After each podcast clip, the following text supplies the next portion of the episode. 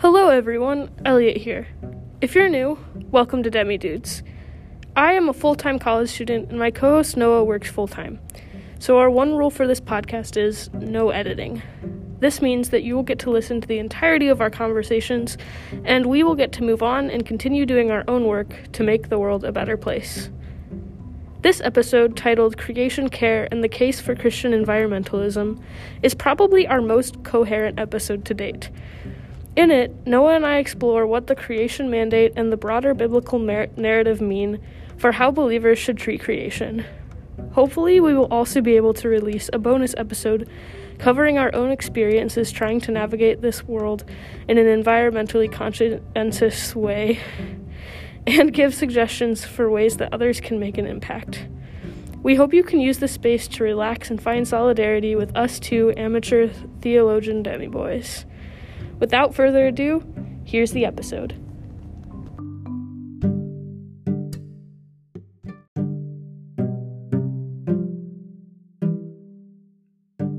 Well, hello, friends and loved ones and fans of the podcast. Um, I don't know if we're like to a point where we can even like use plural to refer to our fan fans. I don't know. Like it is, but it's fine. Hello, everybody we're here, we're queer, and we're ready for another episode. I'm Noah Ackerman. My pronouns are he, they. I'm Elliot, and my pronouns are they, he. Yeah.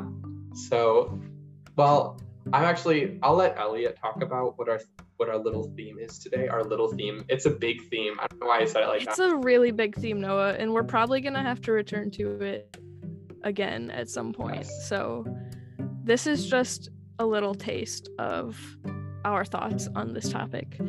Um, so, a while back, Noah and I got on Zoom and we just like kind of ranted about things that we're passionate about, and I took notes. Um, and so I was like, "Hey Noah, uh, what topic will we discuss today?" And um, the note that we are going to be jumping off of um, is the note of kind of like our perspective on the earth. Um, so, specifically, kind of looking and starting at like this idea of subduing the earth and the creation mandate, um, which we can explain in a second. Um, and then, like, this idea of using versus caring. Um, and then another big word that got pulled into this idea was ecofeminist theory um, slash ecclesiology, which Noah seems very excited about. So oh, yeah. we will get into that. Yeah. Noah, would you like to start us off? I can. This is really this is Elliot's area. Like this is something that that they're very passionate about. And so that's why I don't know that's why I picked it. It's because I wanted to have this conversation. I wanted to have this conversation with you for a long time because we've talked about it like on the surface a little bit in the past before, but we haven't gotten really deep. And I know that that I have a lot to learn from you on this. Yeah, so I am definitely um, an imperfect environmentalist. I care very much about doing what I can and sometimes I am not, well, most of the time I'm not doing a perfect job of it, but I believe that if everyone makes a little bit of an effort, um, we can, as humanity, start to get better at caring for the earth. Yeah. Absolutely. And this is actually so this comes and this is the last like piece of preface that I'll say, but this actually we were just talking this comes at a really great time. We've been trying to record this episode for a couple weeks and like I had conflicts that like kept coming up and like I couldn't record and then and then Elliot had conflicts that were coming up and they couldn't record and so like we're I was very sick last week. Yeah. I'm kind of sick this week. So, but we're just going to go for it. But it's it time. worked out though because now he's enrolled in a course that's I mean it's like a well how would you describe it? um so the course is an honors humanities course called Who is our neighbor? Um and so it is an entire semester dedicated to answering the question um, that happens oh with the parable of the good samaritan am i correct in that memory? Um, where jesus tells the parable um, or maybe i don't know. It's at the point where jesus tells the crowd around him that mm-hmm. we're to love our neighbors as ourselves. And yeah. then um, i think it's someone in the crowd asks, Well, who is my neighbor? And so this course kind of comes out of that question because Jesus doesn't answer that question directly. Um, and so this course is all about like, who is our neighbor? What is our responsibility as Christians and as people to like care for. Um, and so a lot of the course is about caring for the earth, um, and we're looking specifically right now about at ag- agricultural practices. Um, but we're also going to be looking at um, people's relationship to to the animals um, and also to other people. So, mm-hmm. yeah, I'm very excited. It's been great so far. That's awesome.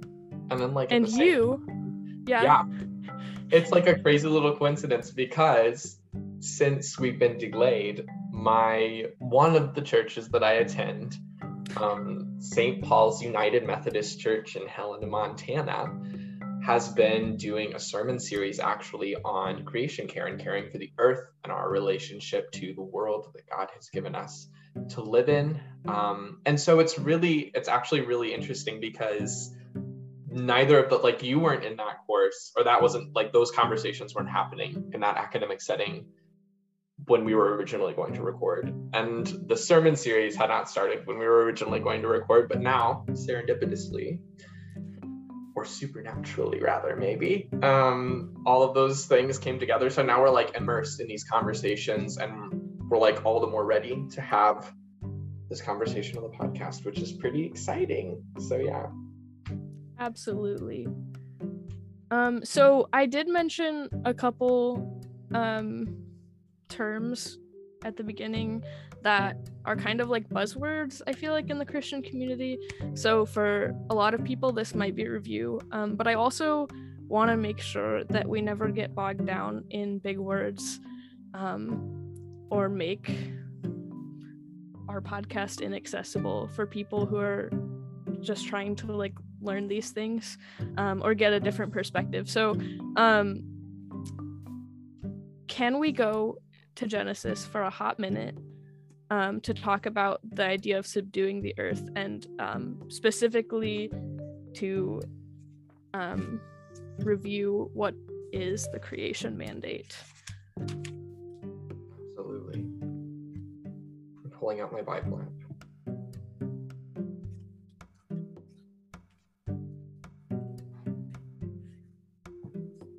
This is the exact section of the Bible that we were in this week in church. I have the bulletins with me, so I may be nice. referring back to them. Oh, my bad. We were in that. We were there last week. Okay. Okay. Would you like to read or shall I? Um, are we looking at Genesis chapter 1? Genesis chapter 1, verses, well, verse 28. I have in front of me the new international version. Um, and I have in front of me the NRSV. Why don't we read both? okay. Um, yeah, I'm being really Episcopalian today, so got the NRSV over here. Um, uh, so starting at verse 28 and going through to like to the end of the passage.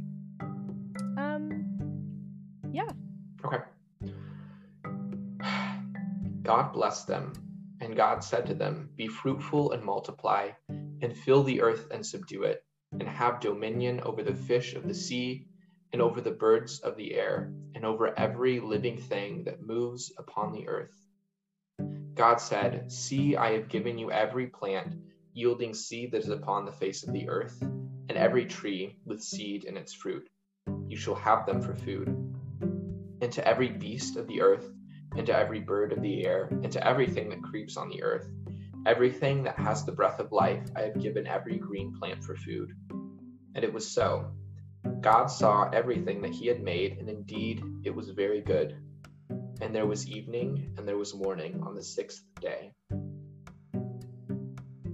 Here ends the reading. God blessed them and said to them, Be fruitful and increase in number, fill the earth and subdue it. Rule over the fish in the sea and the birds in the sky, and over every living creature that moves on the ground. Then God said, I give you every seed bearing plant on the face of the whole earth, and every tree that has fruit with seed in it. They will be yours for food. And to all the beasts of the ground, everything that has breath, oh, all the birds in the sky, all the creatures that move along the ground, everything that has breath of life in it. I give every green plant for food, and it was so. And God saw all that he had made, and it was very good. And there was evening, and there was morning the sixth day.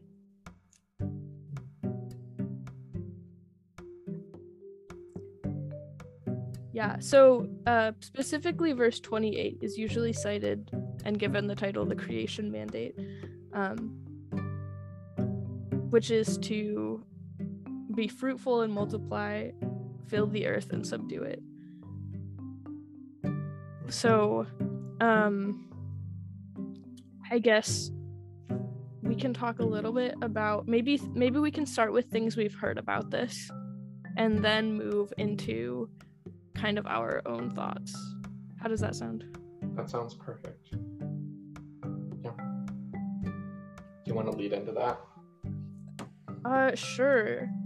Um so a little bit of background. I probably mentioned this in the first episode where we kind of introduced ourselves, but I um, attended a private Christian high school um, where our Bible teacher was a very strong and passionate creationist.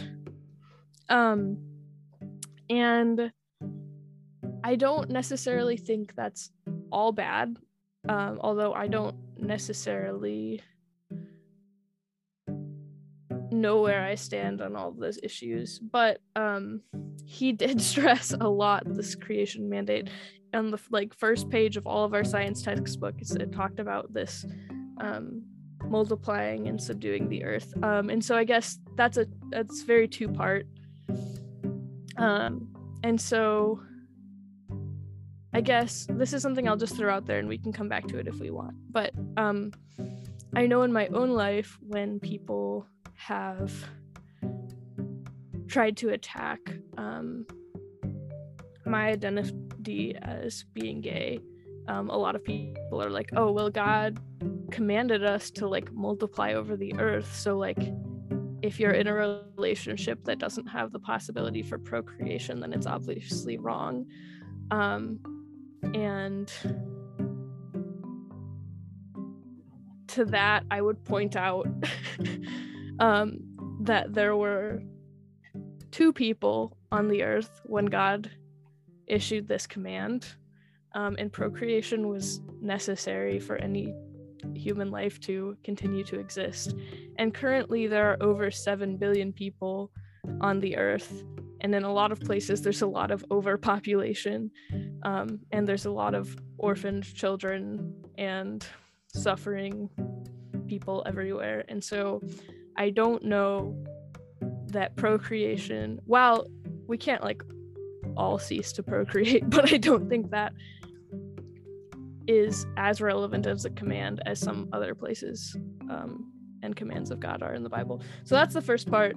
Um, be fruitful and multiply. And the second part, to subdue the earth. Um, this has been talked about in a lot of different ways from like researching, like learning about the earth, to like ruling and um, this word like dominion, um, like this kind of an iron fist sort of a image. Um, I've heard a lot of people talk about like we're the rulers of the earth and we need to make sure that it's under our control. Um, a lot of like harsh, um, can I say masculine um, imagery about um, ruling the earth. And yeah, sometimes I hear it talked about as care. Um, like I'm reading this book I was just telling Noah about, and I don't, to be fair, know a ton about the authors. So, um, from the limited knowledge that I have, uh, this book that I'm reading right now is called Creation Care: A Biblical Theology for Life, and it's um, by Douglas Moo and Jonathan Moo, and um, they talk a lot more about like a gentle care and um, kind of like this like partnership analogy rather than like a iron fist authoritarian view. Um, so I'm curious to hear what sorts of things you've heard about this creation mandate or what kind of conversations have sprung up in your life around it. Well, more recently, I have been in more progressive circles um, within Christianity. So a lot of the conversations have definitely erred on the side of we are to care for the earth. We are to be responsible for, well, A, we're supposed to be responsible for damage that we have caused to the earth.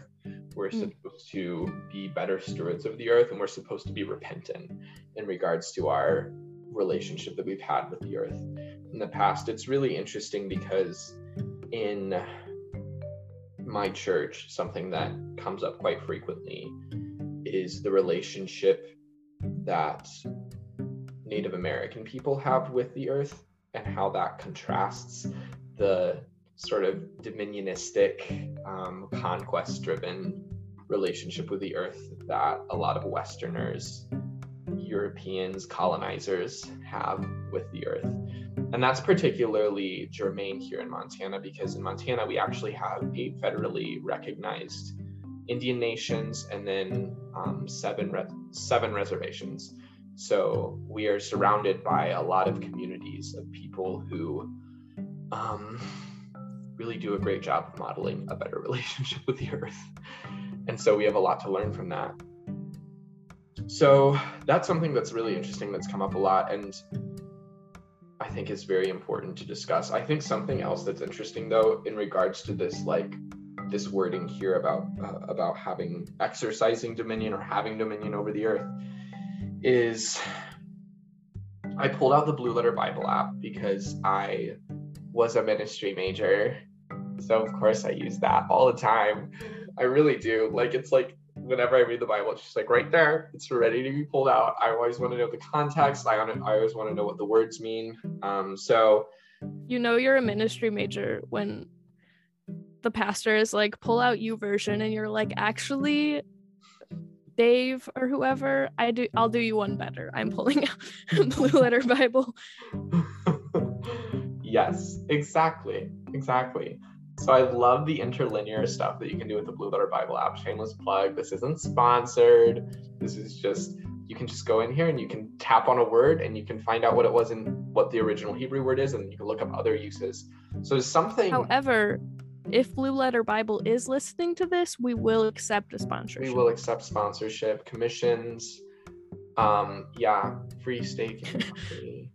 um, yeah, totally.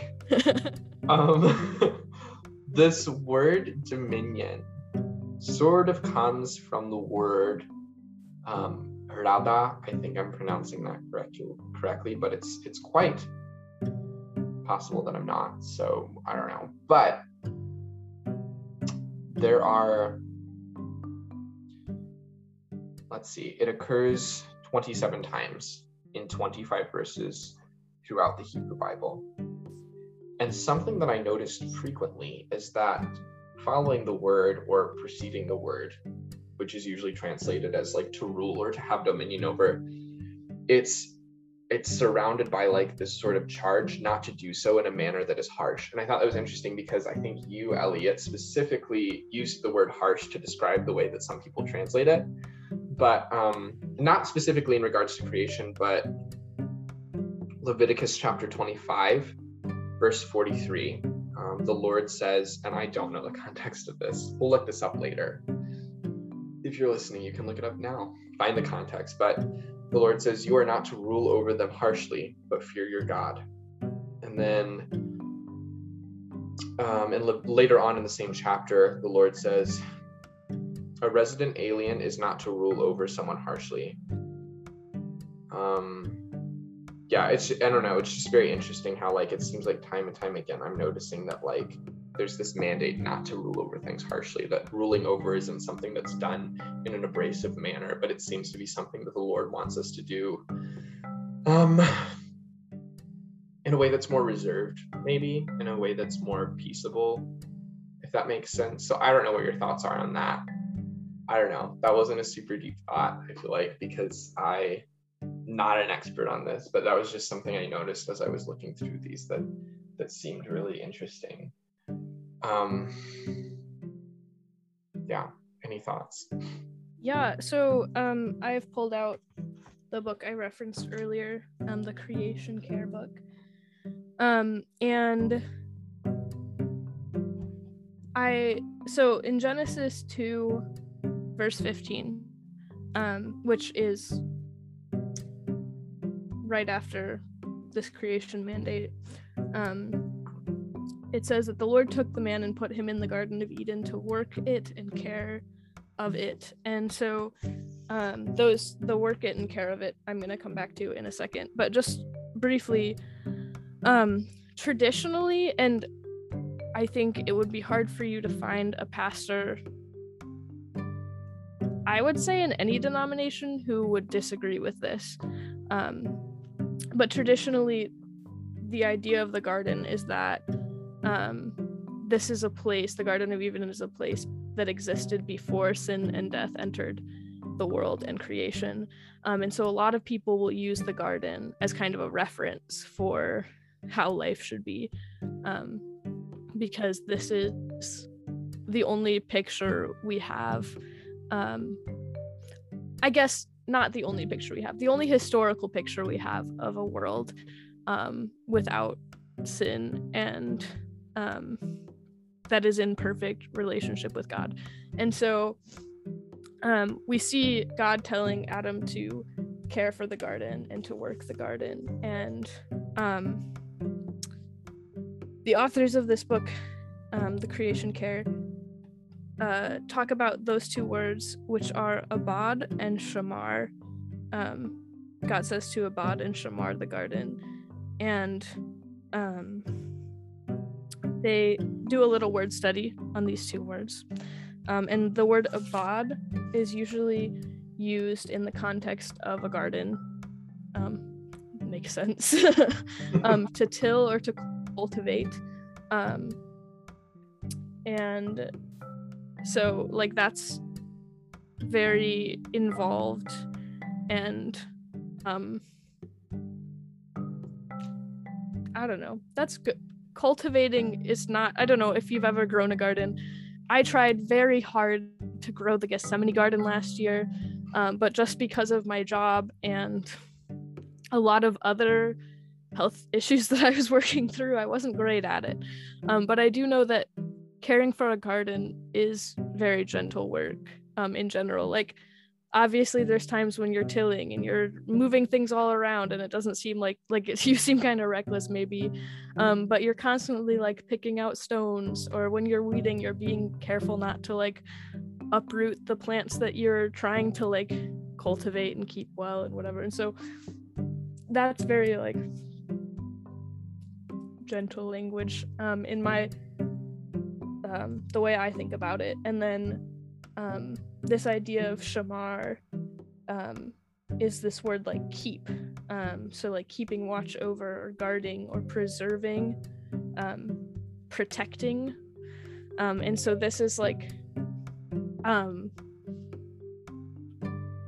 I, I think of like the role of a parent with a child, like to um, protect your child, like is a very caring thing and um isn't doesn't have to be harsh necessarily um hopefully like a loving parent will come along and be gentle with their child teaching them and um having the best in mind for them and not um exploiting their children i guess um I might be putting a little bit too much into that. But then there's also um, this combination of words appears in the book of Numbers that describes the service of the priests in the tabernacle as this like caring and um, cultivating work. So yeah, so that's that's a little bit a little more rich thoughts about this idea of caring and being gentle. Um, another idea that I really liked of theirs um, was this idea that um, though God puts Adam in charge of caring for the earth, the earth doesn't belong to Adam. Like the earth ultimately belongs to God and is sustained by God. And Adam is kind of like a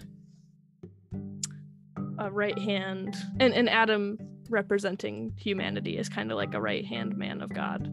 Um, he's like appointed to do the work of God on earth. And we see that with Israel too. Um, God is Israel's king, and he puts in place the laws that Israel is to follow. Yeah. No, I think that's wonderful. I we are, we talk a lot about this idea of like Earth being our mother. It appears frequently.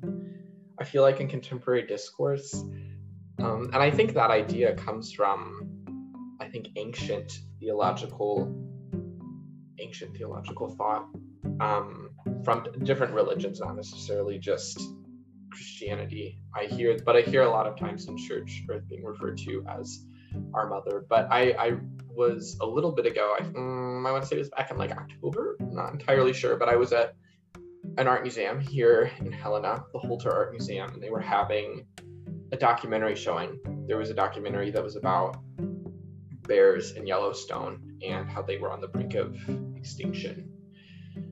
And we're sitting in the middle of this gallery where there are all of these different installations and pieces that have to do with the care of the earth. And there was this one in particular that was really striking. And in a bit, after I'm finished saying that, I'm going to look it up so that I can say the name of the artist and credit them.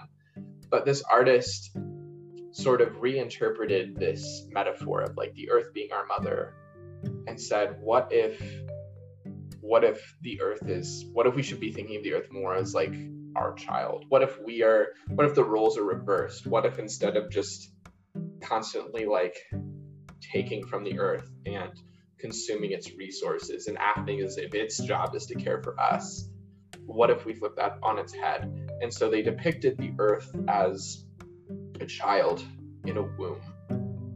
And they had like cracks going through it. And like i don't know it was just very it was a very striking image. Like it was really crazy. And this was towards the end of summer. We just had a really bad fire season in montana this past summer.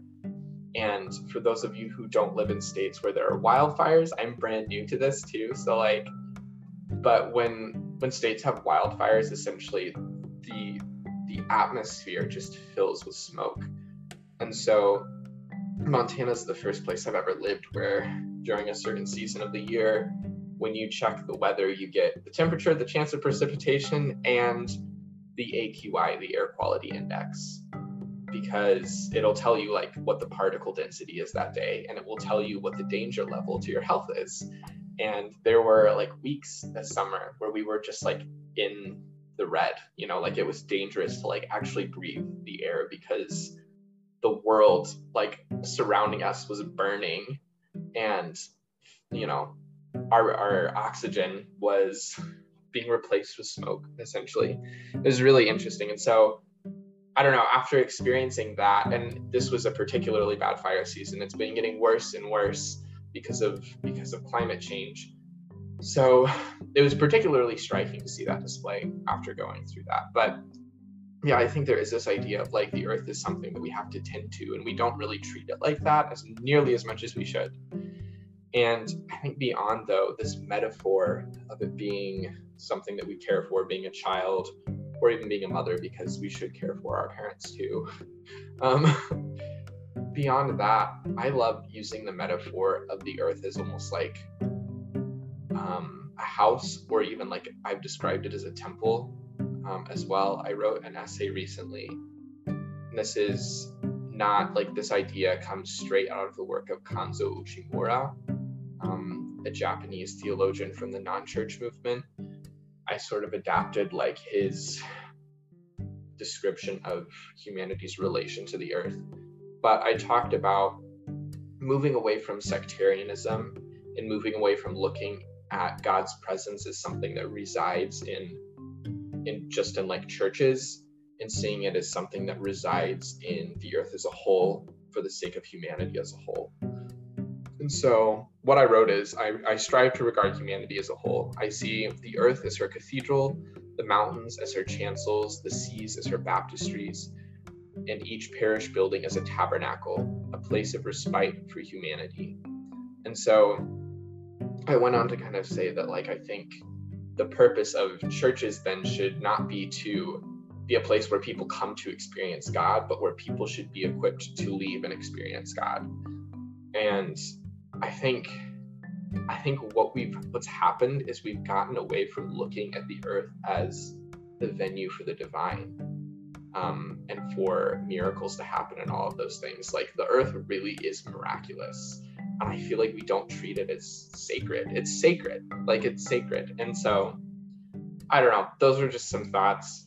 I will I'm gonna look up that artist and get back to you on that. but yeah, um oh you, there's so many good things in there. Um yeah, so I I the more that I am studying um the scriptures and um, our relation to the earth and just kind of human life relationship to the earth in the Bible, um, and even just like looking around, um, I've really come to see the earth as a victim um, to kind of at the at the mercy of humanity um, in a similar way that like um, if a parent is like not caring for their child well or like abusing their child like that child's not going to thrive um, and is going to have a lot of problems and um, like if i don't feed my rabbit she can't really feed herself. Um, and she like can provide companionship and love and and everything to me. Like she has stuff to offer me but my relationship with my pet is def she's definitely dependent on me. And i think thinking about greater creation in that way um, with all of the animals and plants. Like my plants won't survive if i don't water them. Um, and obviously this isn't like our duty entirely. Like god provides water for the plants and food for the animals. Like god talks about that. Um, and yet he's asked us to come alongside him in this work. And so it is also our responsibility to care for um, the earth especially in the areas that we're the ones directly harming the earth um, i want to bring up this idea of um, groaning and mourning um, that is in a lot of the Bible. Um, the book that I have referenced uh, on page 66 says, All of creation cries out against evil and injustice, groaning under the weight of human sin. Um, and then later on page 105, it says that there's intimate connection between faithfulness to God, the establishment of justice, and the health of the land. Um, so, just a few um, verses I can throw into the mix as we're thinking about this. Um, if you go to Isaiah 24 4, um, it says, The earth dries up and withers. Um, and in some translations, instead of dries up, it says mourns. Um, so the earth mourns and withers. The world languishes and withers. The heavens languish with the earth. The earth is defiled by its people who have disobeyed the laws. And so there's this causality between um, human disobedience um, and like irresponsibility and um, the earth's like suffering as a direct result of that. Um, then later in Jeremiah um, 4:28, God is talking, um, and He says that the earth will mourn and the heavens above grow dark because I have spoken and will not resent um, or relent. And so he there's this imagery of the earth mourning. Um, and then there's a bigger passage in Romans that I'm going to read, and then I'm going to be done for a minute um, and let Noah jump in. um, but um, I would love to read this whole chapter, but I will I will keep it short. If you have time, I recommend Romans chapter 8. It's beautiful.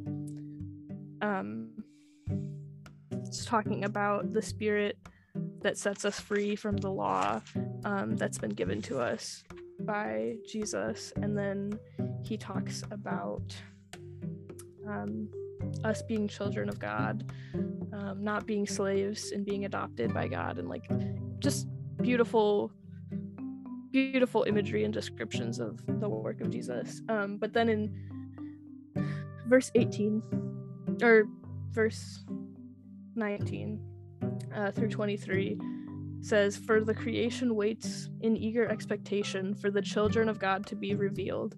For the creation was subjected to frustration, not by its own choice, but by the will of the one who subjected it, in hope that the creation itself will be liberated from its bondage to decay and brought into the freedom and glory of the children of God. We know that the whole creation has been groaning as in the pains of childbirth right up to the present time. Not only so, but we ourselves who have the first fruits of the Spirit groan inwardly as we wait eagerly for our adoption to sonship, the redemption of our bodies. For in this hope we were saved. Um, yeah. So I'm going to stop there. That's so wow. I was just sitting here and I was like, oh my goodness, that's so deep. That's so good. I wow. Like I just need to sit with that for a sec. That's I think when you you brought up that groaning and I was like, well, wait a minute, it's not lit yet. I like but um I think that's something that we I don't know. I it just first off, the first thought I had, I'm still collecting my thoughts, but the first thought I had was how that thing of childbirth, like that that metaphor, like, you know, those labor pains that creation is experiencing reminded me actually of this piece of artwork that I was referencing. And I can say that I did find it and I can give you the title and the artist. It is Mirror Reflection by Lillian Nelson, who is um, uh, an artist from Montana, native of Montana. Um, uh, she writes Mirror Reflection spotlights deforestation, an infecting cancer wiping out habitats I mapped out all of these empty areas to show the missing links and the destroyed richness of the earth. And if you look up the piece of art, I feel like that will make a little bit more sense she describes it that way. Um, she goes on to say, We refer to the earth as mother, but I've always had a negative reaction to this. While we do tend to treat the earth as a mother, reap food and resources from her incessantly, give verbal, verbal reference, but be disrespectful in action, fight her if she doesn't do as we want. But I don't think of the earth as mother, but as something we should be caring for. It will only thrive if we are caretakers, parents. The earth and its inhabitants are our responsibility. Um, and I just thought that was so cool. You said that thing about childbirth, and I, you know, like I said, like this, the depiction, this piece of artwork is literally like it's a baby in a womb. Like the earth is like I don't know how to describe it, but like it's it is literally that. Like it, it is a wonderful depiction of that exact passage of scripture. I feel like, and I I wonder now if it was inspired by that. Um, she doesn't reference it here, but that's so that's so interesting. I feel like I feel like there is something to be made note of here, and this was something actually that my the that um, head pastor of my church, who spoke, who preached this previous Sunday, brought up in her sermon, Pastor Margaret Gillikin. Um, she said, she said, so often we wait for deliverance to come to us. We wait for God to answer our prayers without participating as fully as we are able in the answering of those prayers we so often have the potential to be part of the answer to the prayers, part of the deliverance. And so I think it's easy. I hear a lot of people read passages like that and go, the responsibility isn't on me because I'm just waiting along with creation for deliverance.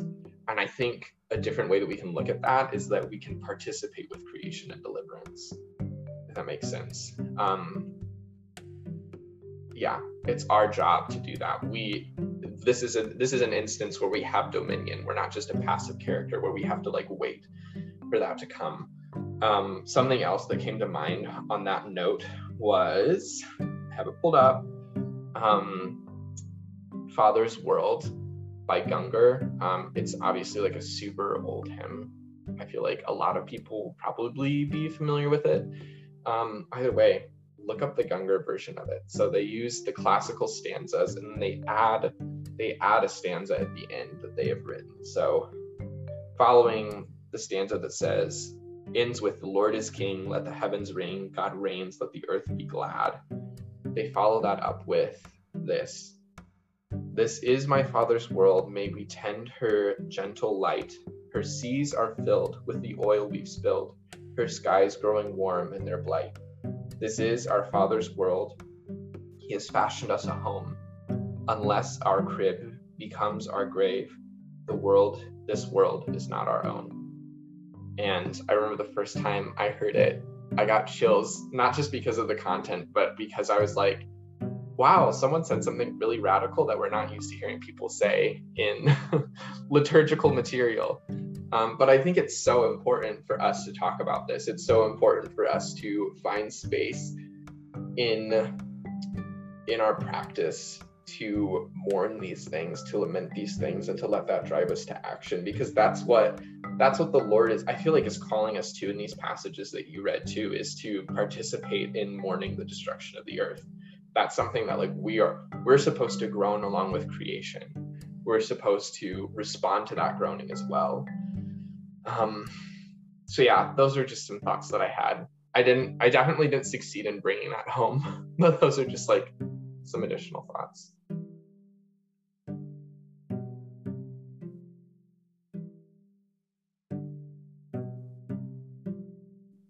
Can you hear my washing machine in the background?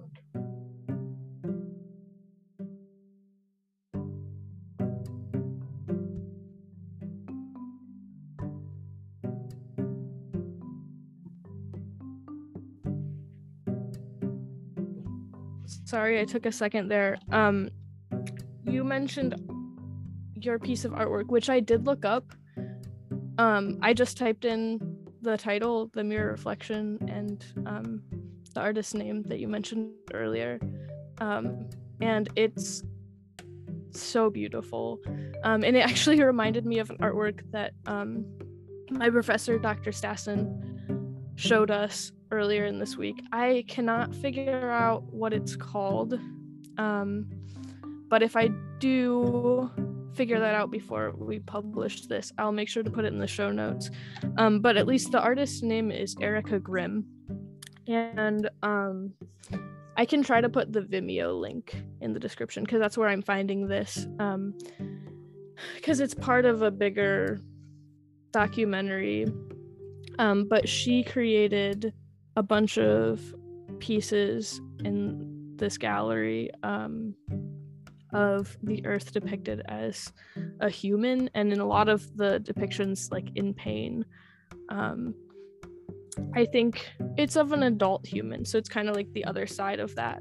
Um, but i think that um, dehumanization isn't really the proper word because the earth isn't human and i think humanizing the earth um, is a very worthwhile practice um, that we can do um, as we try to think about it and think about like our responsibility um, because when we objectify when we objectify anything um, bad things follow um, i just wrote a 12 page paper on capitalism um, and how it has its origins um, at least modern american capitalism has its origins and a lot of its playbook stolen directly from American slavery. Um, and I'm just leafing through this because there's so much here. Um, but like humanity isn't included in creation care and earth care because humans are part of God's creation. Um, and I don't know. I I would advise you, if you haven't, to look up um, ties with um, American capitalism and slavery. Um, some good authors that you can look at uh, are Edward Baptist, Sven Beckert, um, Seth Rockman, Caitlin Rosenthal, um, are just a couple that I really got to dig into um, and read some of their works. Um, and then, as well, I just recently read an article by uh, Gabriel Mack, who is a journalist who spent some time in a warehouse, work uh, like an online retail warehouse. And just like through all of that study, um, I got to see how really the problem isn't it's not it's not a small problem um this problem of like thinking of the world. And and obviously we have to start it on the individual level um because you don't change a whole culture like quickly. Like it, it happens when people start talking about it um, and when individual minds start thinking and being critical. Um, and so discussions like these are still very important, but the problem isn't just with me and you, Noah. Um, like the problem is so systemic and is so like ingrained into how we think about everything as um, a means to the end of like profitability um, like we look at our time as time is money you know and so even our own lives are like reduced to like how can this profit me the most? And that's how we look at the world a lot of times. And the earth and creation is like how can we make this profit us the most? How can we grow economic wealth? And so um and and that like goes all the way back to the cotton industry and how people were trying to figure out like how can we make machines to make this process more profitable? And then when machines were super advanced how can we make people more profitable? Um, how can we make our workers more profitable? Like our whole system of wage labor today like people are being paid and people have technically have the opportunity to quit but there's a lot of people who like their choices like unemployment or being exploited to work as hard as they can on the hour. Um, we do not have enough time to go into that today. Um, but I just wanted to preface, um, I was just going to read a little bit of the end of this paper. Um, I can just read my last paragraph, I guess. So, um, at the conclusion of this paper, which outlines a bunch of history and um, tries to really make sense of how. Um, and also, if anyone wants to read this, let me know because I don't really, I haven't really published anything, but I know Noah could help me out with that. Um, so at the end of this paper about capitalism, I wrote Capitalism has brought many good goods into the world. It has increased the gross domestic product of countries in which it is allowed to thrive. It creates convenience and access to goods, and often it even creates more jobs. However, we've also seen how, when underregulated, it quickly leads to the dehumanization and commodification of laborers, if and and the earth. I'm going to add in that little snippet. Um, if capitalism's roots in slavery are not acknowledged and people are not critical of its promises, it will continue to ravage society for profit and leave bodies in its wake.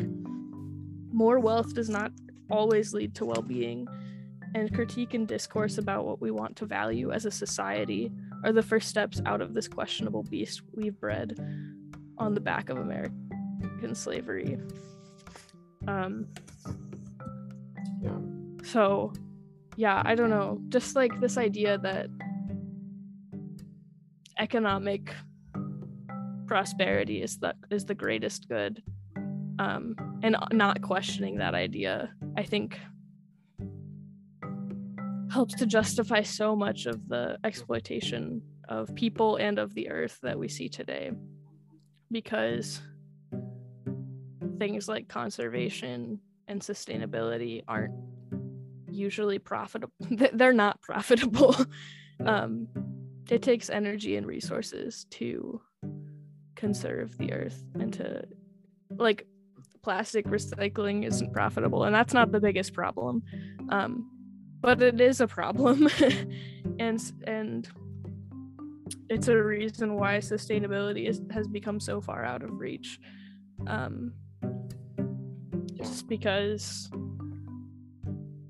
of what we value. Um, and so we trying to bring it bring it back to to scripture um, we see that like god doesn't well i mean we see in the new testament all over the place that god doesn't seem to value wealth. Um, Mhm.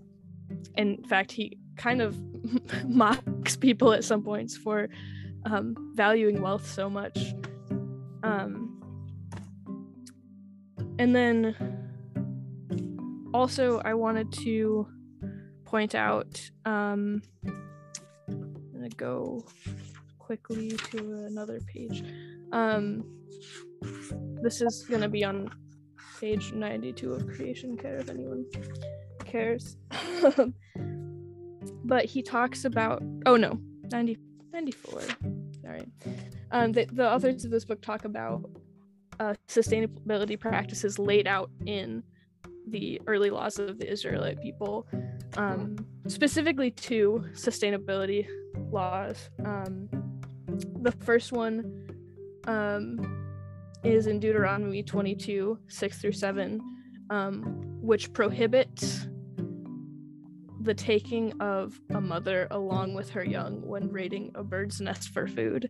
And so this idea is like you can take the children, like the eggs or whatever, and the mother bird will then make more reproduce, or you can take the mother and then the baby birds will grow up and reproduce. Sort of an idea of like, don't take both.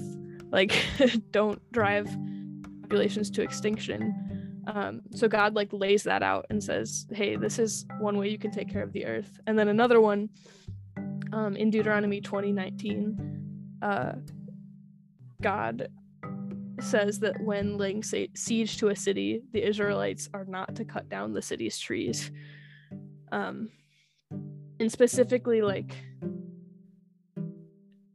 they can cut down trees to use, but not just to burn or just to like contribute to the siege or like because this idea that like they're not warring against the earth, they're warring against these other people, and they don't want to leave the earth unsuitable for life. Mhm. They're not Yeah. to rule harshly. I don't know. No. we were talking earlier. Yeah. Yeah. No, that's so good. I, I earlier you were talking about like this idea of like personifying the earth. Um, and I think you know we see that all throughout scripture, right? The earth cries out, creation cries out.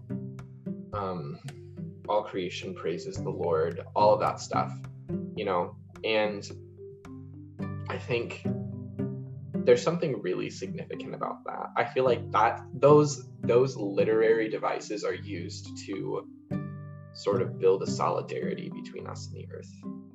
Um, we're supposed to have grace for the earth and to see the earth as something that we can really connect with on an emotional level. I feel like from those passages, and I think that's beautiful. And I think I've never noticed any of those like thoughtful things that you mentioned before, like in scripture, you know, like about like not burning the trees or like, you know, leaving leaving the parents so that they can make more offspring when raiding like an animal's home. I just think that's so I don't know. That says a lot. I feel like that really does say a lot. That's really remarkable. I think what you were saying about capitalism too. I saw something today that said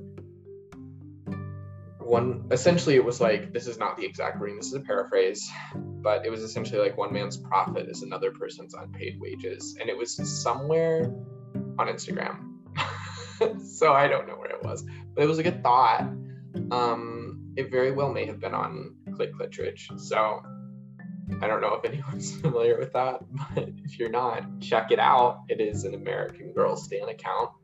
It's pretty spectacular. It's a great meme page. But um, every now and then there is some thought-provoking things on there as well and that was one of those one of those things. I think we yeah we see the earth as something that we can profit off and i think that's so think that's so not only unbiblical i think it's antithetical to biblical ideals i think it's it's remarkably selfish for us to try to profit off of something that is a gift from God. To try to, I don't know. I just think there's a lot. There's a lot there. Yeah. Um, earlier you mentioned learning from uh, Native American peoples, and um, when reading this book, uh, they discuss uh, sacrifice, the provision of sacrifice in the Old Testament, and um, sacrifice is a whole thing. We could do a whole podcast episode on I, sacrifice. I would be down actually. That's, so oof. I'm not gonna try to cover that right now. Um, but one interesting thing in Levitical law is that after um, so during sacrifice, like the blood is never to be consumed because um, the blood of animals is considered like their life lifeblood, like their yes. um, life. And so um, in law, it's to be poured out and covered with earth. And so it's kind of like this burial, um, in this respectful burial of the animal's life, even though the like flesh of the animal gets consumed in the practice of sacrifice. And so um, that just struck me as like such a caring and respectful practice um, that kind of reminds me of that respectful relationship that we get to see modeled by a lot of native peoples um, as like not trying to exploit the earth but trying to like live with it in harmony um, and then when you do have to take an animal's like life like further respecting it and yeah yeah i think we mentioned ecofeminism earlier, and then we didn't really touch on it, but I think this is this is what draws it all together.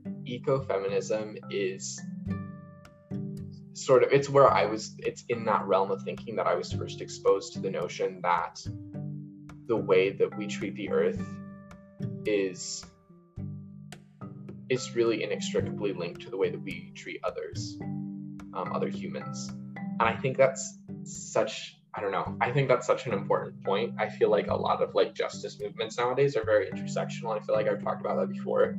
Even just this morning, as I was getting ready for the day, I was listening to um, the homily that was given by um, Yolanda Renee King at Washington National Cathedral at a memorial service for the life of Martin Luther King um, Jr who is her great grandfather. She's 13 years old and she's like a major activist. And she gave the sermon because um, the last sermon that Dr. King ever gave was actually at Washington National Cathedral.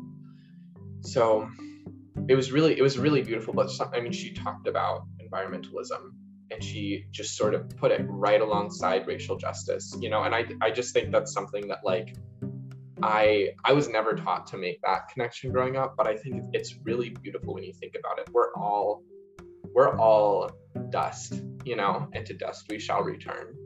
And so the way that we treat the earth, the way that we treat our home, the way that we treat the home of our neighbors and the home of our children, um, really says a lot about like the content of our own souls and hearts and all of that. And I think that's really that's just been like a really important perspective for me as well. So like to bring it all home, and I'll let you see some closing remarks. I'm getting ready to head out to work at the brewery tonight, so that's really exciting. but but my closing remark is um, is simply this: we didn't talk that much about like actual like steps that you can take, but that's something that you can very easily find out by doing a little bit of research.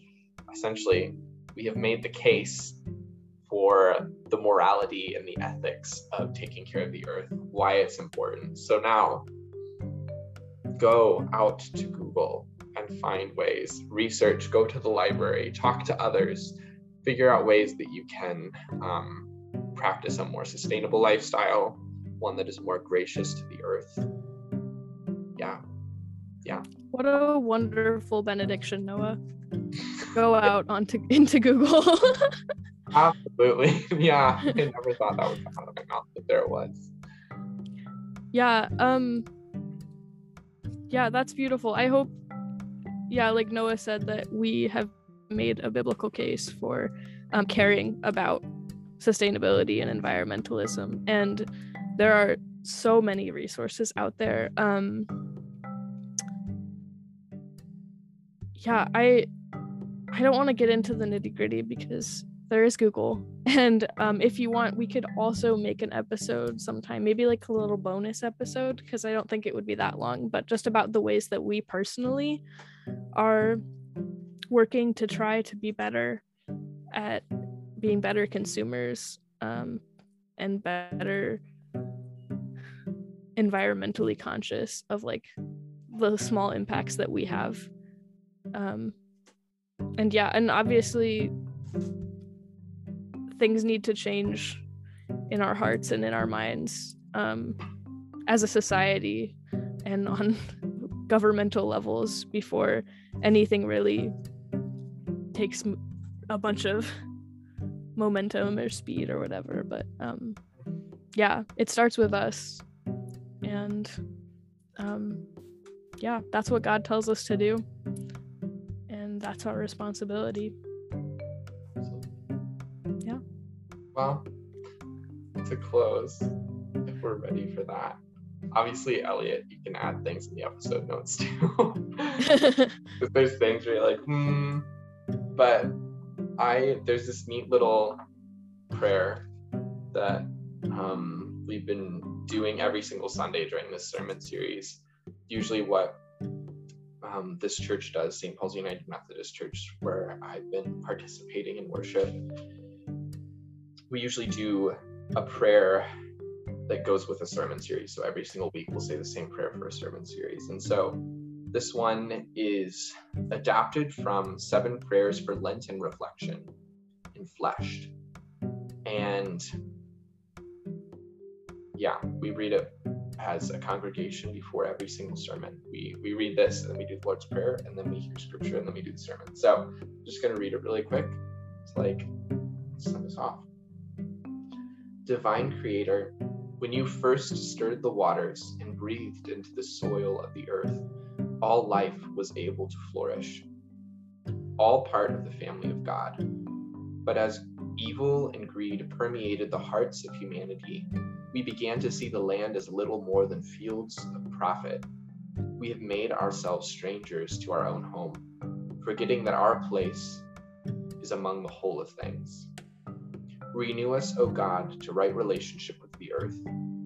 May we be the ones who mend what has been destroyed, that life's abundance may be restored upon the earth, and all creatures and creations may rest in your care. Amen. Amen. Well, it's been a pleasure as always. And we can obviously talk about this another time when, you know, I have like a little bit more space in my schedule before I have to go make pizzas for trivia. So, yeah. Mm. All right. Well, go in peace, Noah, and everyone else. I hope you have a wonderful and relaxing day interacting with creation and with our fellow human beings. and likewise, Elliot.